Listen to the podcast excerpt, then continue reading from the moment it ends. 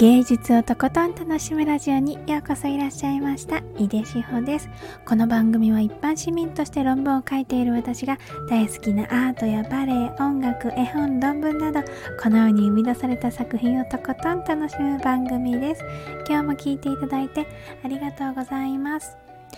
今日は生きる葛藤を鍵盤で表現するショパン木枯らしとにかく明るいピアニストさとみさんというお話をしたいと思います。えっ、ー、とこれはですねスタイフで配信されてらっしゃるとにかく明るいピアニストさとみさんのチャンネルで放送されたえっ、ー、と回なんですけれど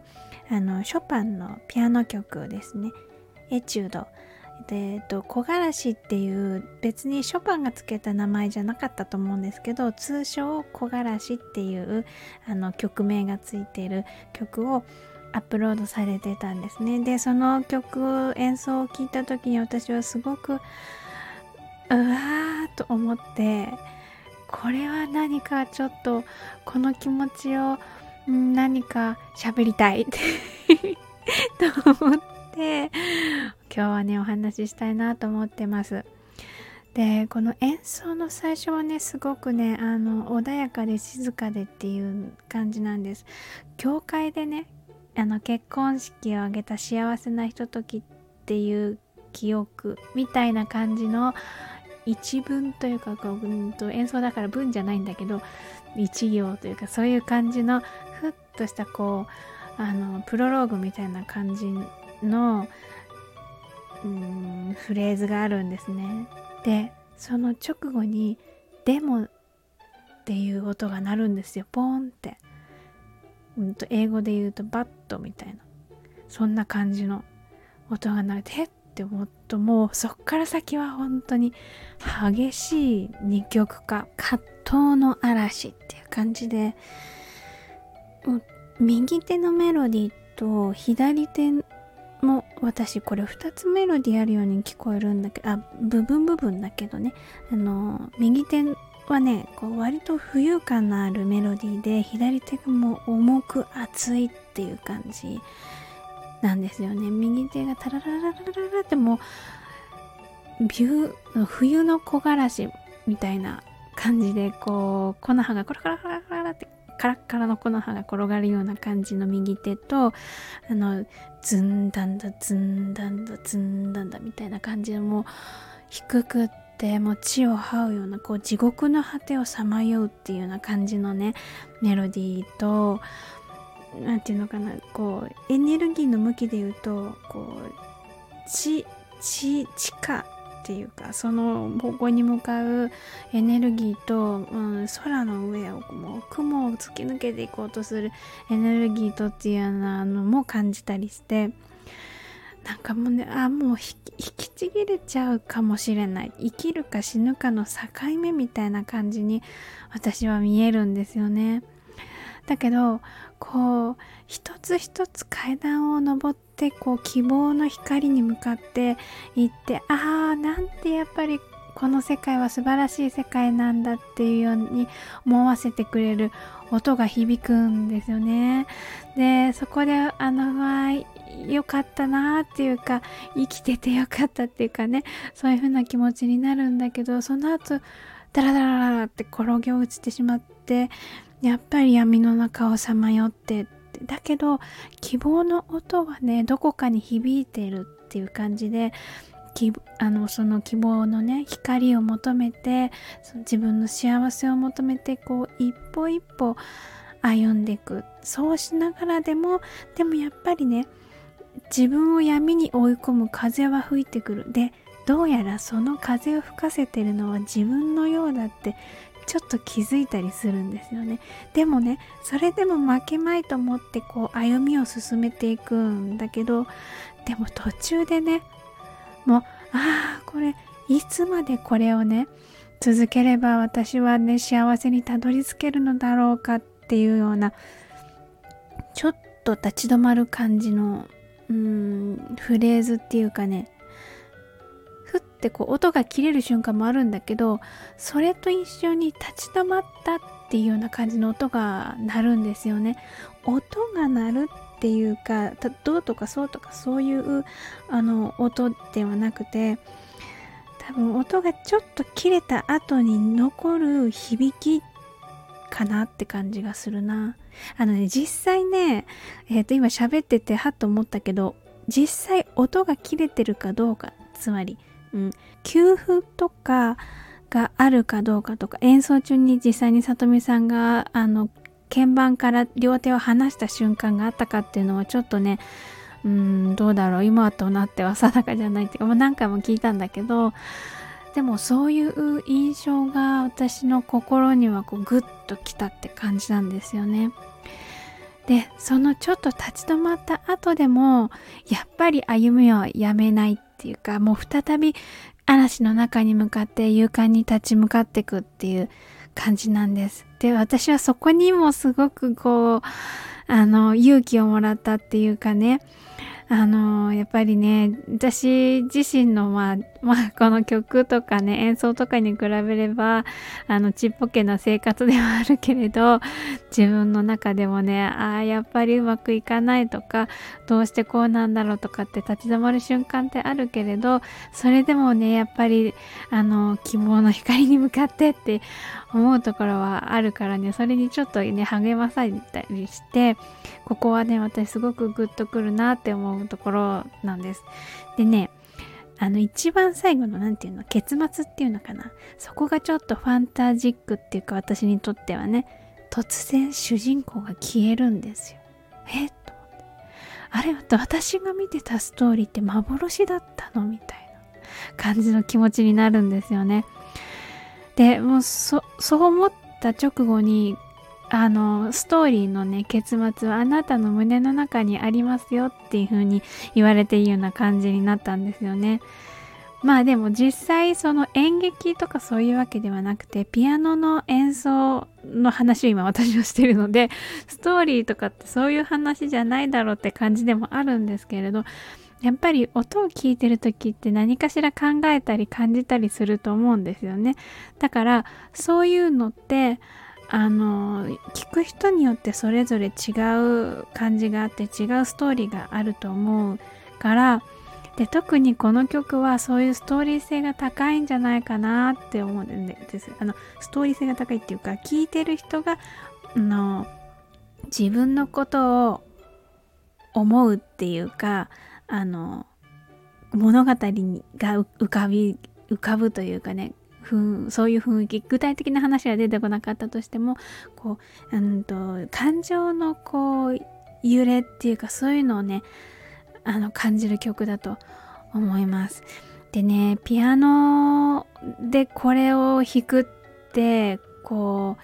ううんとねなんかね体力、うん、精神力っていうかもう本当にそう体も心も含めて体力のいる曲だなーって思ったんですよね。で、これを自分のこう腕の中っていうかこう、このね、自分の中にこう、えっ、ー、と、吸収してというか、入れて、一旦入れて、で、鍵盤を通してピアノの音を通してそれを放出するっていうかそういうことをされてるピアニストねピアニストってそういうことじゃない？だからねもうそれ本当にすごいなと思って。もうね私はそのことを思っただけでもちょっと泣けてきそうな感じになります。ねこれを弾くのにねそのためにねどれだけのねことがねそのその人にっていうかこの今弾いてる人にねあったんだろうかなっていうことも考えるとやっぱりちょっとこの曲のこうあの曲調というかストーリーと重なってね、うん、すごくねグッとくるところがあります。もうね是非あのー、あのあの里見さんの演奏でねえっ、ー、と3分かな4分かなそんなに長い曲じゃないんですけどすごくあの近くに感じられるというかあの里見さんの情熱というかねそういうのも感じられるのであの気になる方はぜひぜひあの演奏聴きに行ってみてください。説明欄の方にね URL 貼っておくのでぜひ遊びに行ってみてください。ということで今日は生きる葛藤を鍵盤で表現するショパン木枯らしとにかく明るいピアニストさとみさんのお話をしました。続いてコメントのお返事のコーナーです。えっ、ー、と今日はコメントは2回分の放送のあのお返事をしたいと思います。えっ、ー、と一つはですね5月13日放送のゆきさんご紹介編エージェントゆきさんと美味しい物語ライブというのとあともう一つはですねこれ同じライブなんですけど5月13日放送の仕切り直し本編エージェントゆきさんと美味しい物語ライブというあのー、アーカイブにねあのコメントいただきました。あのこれはあのボイシー今はボイシーを中心にあの活躍されているエージェントゆきさんであのスタイフにもねあの長いこと放送されていたのでご存知の方多いかと思うんですけどその私ゆきさん大好きでであのコラボのライブあのすることができたのでその時のアーカイブですで私もゆきさんもね食べること大好きでそれをあの中心にお話をしているライブです。えー、まずですね、伝えてさん、コメントありがとうございます。オンタイムでお邪魔する予定でしたが、休養が入り伺えず、ごめんなさい。残してくださっていて、リアル感がかえって面白いです。あの、伝えてさん、ご丁寧にありがとうございます。そうそう、あの、これね、あの、リアル感ありますでしょ？すごいバタバタしてんの、私。あれ？あれ？みたいな。音がね途中悪かったりなっちゃったりしてね。うんあのそうもうちょっとねライブ重ねてもうちょっと上手に撮れるように頑張ろうと思います。でもあのあのオンタイムであのお邪魔していただくのも大変嬉しいんですがまたねこのリアルじゃないリアルタイムじゃないのにアーカイブを聞いてくださるっていうのもとっても嬉しいです。伝えてさんコメントありがとうございました。えー、続いて次のあのライブですね。これライブがね2つに分かれちゃったのはあのー、途中で再起動したんです私が。なんだかうまくいかなくってゆきさんの声が途中でね聞こえなくなっちゃうんですよね。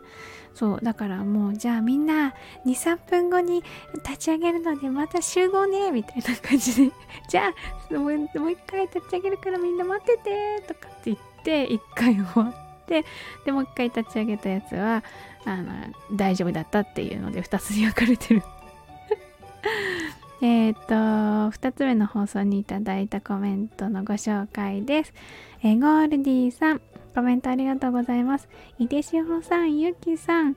ずっとニコニコ時々唾を飲み込みながら 聞いてました。このサムネ、お二人とも楽しいお話ありがとうございました。スコーンとクロテッドクリーム、近々食べると心に決めた。そう。最後ね、最後の方にクロテッドクリームの話が出てましたよね。それでなんか生クリームをふシャカシャカ振るとクロテッドクリームになるらしいっていう 情報ユッキさんが調べてくれて、おーみたいな。でも振りすぎるとバターになるよ。ええー、みたいな じゃあバターと生クリームの間なんだみたいな話をしましたそういえばそうそうこれねあのずっとねあの私が好きな美味しいものの話とかあのゆきさんのこれが好きだ好きだと思うとかこういうのが好きとかいう話をしててでここのサムネに使ってるのは私がねザルツブルクに行った時にカフェで注文した写真をねもう10年か20年か前のやつだけど引っ張り出してきてで2つ並べてねあのまゆきさんもこういうの好きかなと思ってた飲んできました先にみたいな カフェで待ち合わせしてたからみたいな感じで 話してたんですよ。これもね、割とパンチのあるサムネですよね。そうそうそう私もねスコーンこう割とあったかめのやつにあ別に焼きたてじゃなくてもいいんだけど買ってきて冷めてるものでもいいんだけどちょっと温めてクロテッドクリームとか塗ってみたらいいんじゃないかななんて思い思ってたんですよそういえば。そうそうそう。あのねスーパーで見かけたんですよねこの間。パックっていうか生クリームコーナーみたいなところにクロテッドクリームがあったの、うん、それちょっと買ってこよう。今度。そう今ちょうどね卵も牛乳もヨーグルトもね切らしてるからね。今度スーパー行った時コーナー見て買ってこようかな。ゴールディーさんコメントありがとうございました。続いて七味黒猫さんありがとうございます。コメダ先日はジャムオクラと葵の組み合わせで幸せな朝を楽しみました。そう、あの、コメダの話もしてたんですよね。えっ、ー、と、ライブの中で。で、あの、小倉トーストの話で、あれはすごい、すごいっていう、美味しいっていう話をしてて、で、私この葵って知らなかったんですけど、さっきちょっと調べてみたら、あの、え、あれ？コーヒー？カフェオレ？みたいなのに小豆が入ってるのかな？なんか飲み物の中に小豆が入ってるやつですよねきっとね。なんかすごいなと思って。あのー、小豆の使い方がすごいと思った。ななんか素朴な感じなんだけどすごい飲んでみたいって思いました。なんかねあのー、見た目すごいさっぱりしてそうな感じなんですよね。どうなんだろう？さっぱりではないのかな濃厚なのかな。でもねこれで私のねあの食べたいものがまた一つ 七味黒猫さんのおかげで増えました。ありがとうございます。ちょっと今度探してみますね。七味黒猫さんコメントありがとうございました。というわけで今日も最後まで一緒に楽しんでいただいてありがとうございました。井出志保でした。